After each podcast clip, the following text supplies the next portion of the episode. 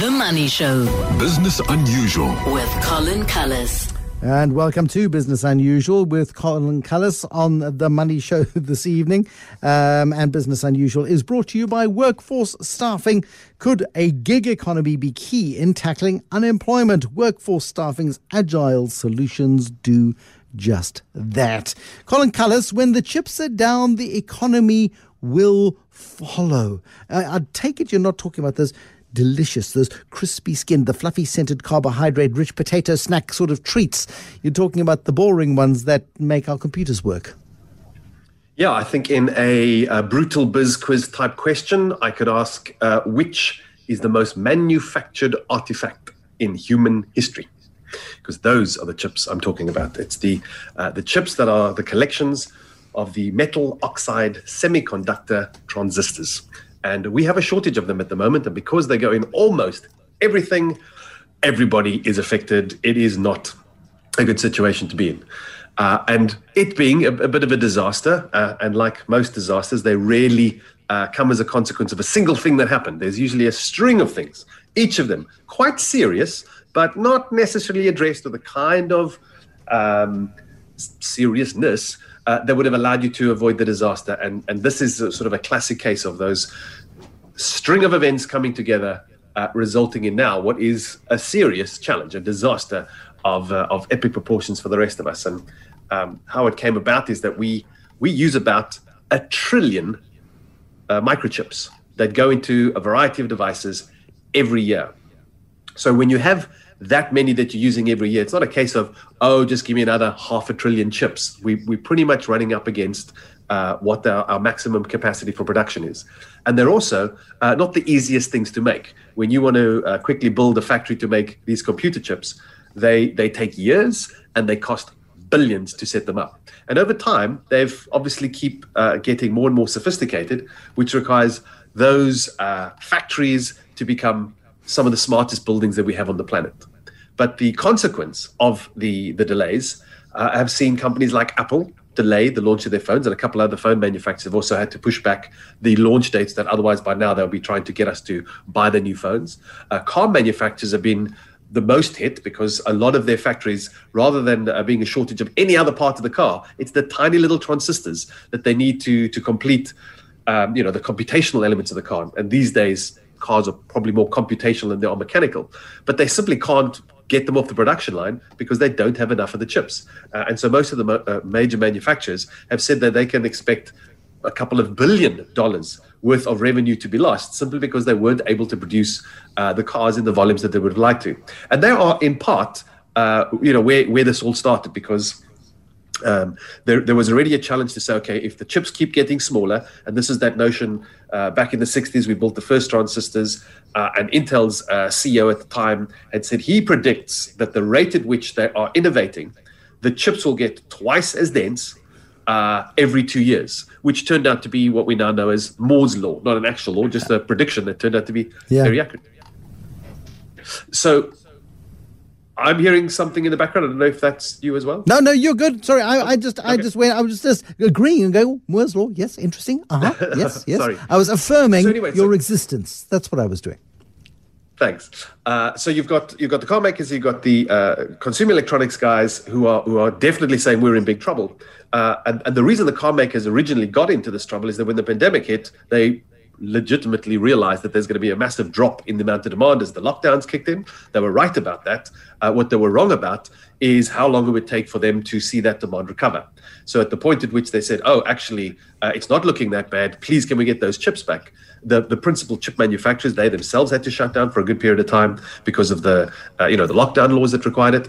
Uh, and when they were able to start manufacturing again, it wasn't a case of no problem. We'll we'll send you those chips we might have made for you anyway, because the other up, uh, well, downside upside of that lockdown was that uh, uh, homes became offices and entertainment hubs. So what would have been a, a home that maybe had one or two purchases of electronic devices that used lots of chips, uh, you now started buying lots of upgrades to your TV and new laptops and new devices for cameras and everything else, all of which use a variety of chips in them, which uh, sort, of compounds uh, and gets everybody into the position that says, oh, like how, how are we possibly going to get sorted with this whole problem?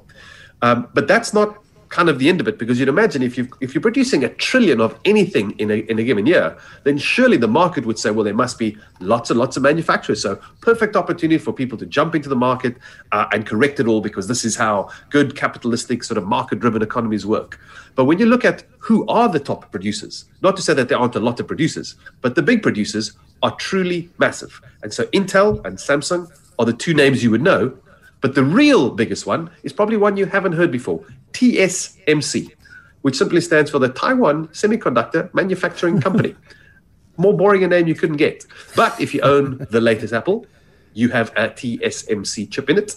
Uh, and in fact, their A14 Bionic chip, which is one of these new five nanometer chips, has almost 12 billion transistors stuck on that thing. Uh, and, and five nanometers is the size of the transistor. And again, who knows these things off the top of your head? So a nanometer is one millionth of a millimeter, which is a thousandth of a meter.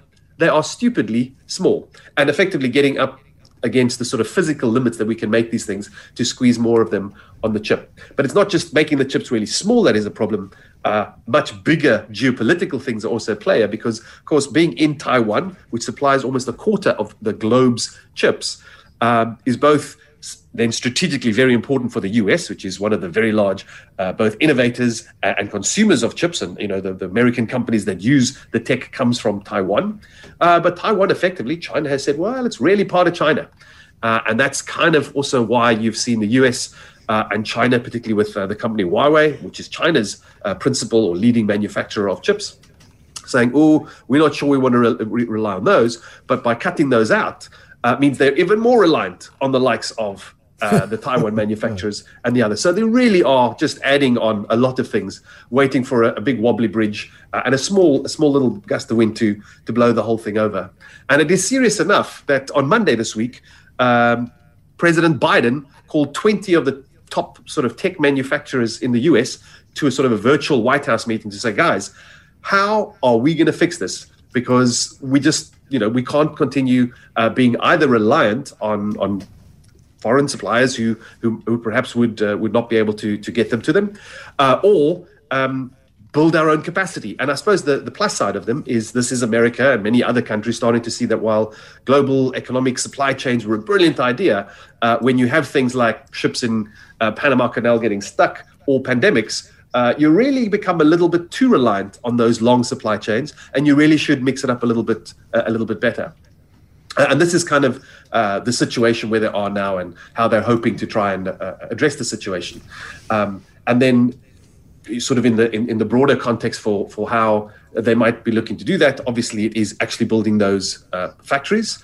Uh, but as I say, those factories are so never mind spotlessly clean. They are so uh, full of very high grade precision equipment in the first place, some of which is there's only a couple of the machines currently built. Just the, the, the, factories that build the machines to print these circuits are themselves incredibly rare. That'll take years to, to actually build uh, a factory, and, and they come at the multiple billion dollar price tags. Uh, and so now America is in the position that's got to decide where in America is going to build them. Uh, Europe's got to make similar decisions unfortunately, Africa, South America, we sort of push ourselves outside of the, the scope for being able to say, why aren't we building chips in this country?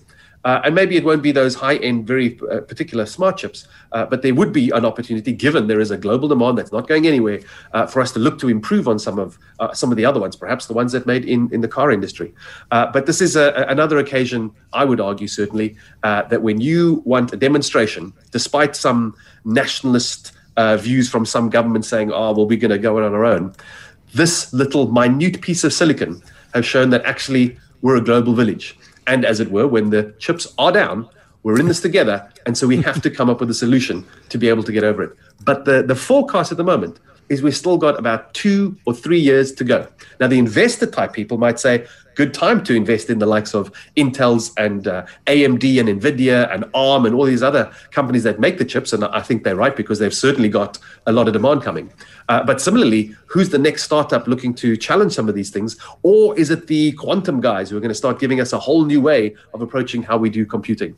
Uh, that we don't know for sure, but it certainly is uh, pretty unusual businesses uh, that they that they're busy trying to profile here. Thank you, Colin Cullis.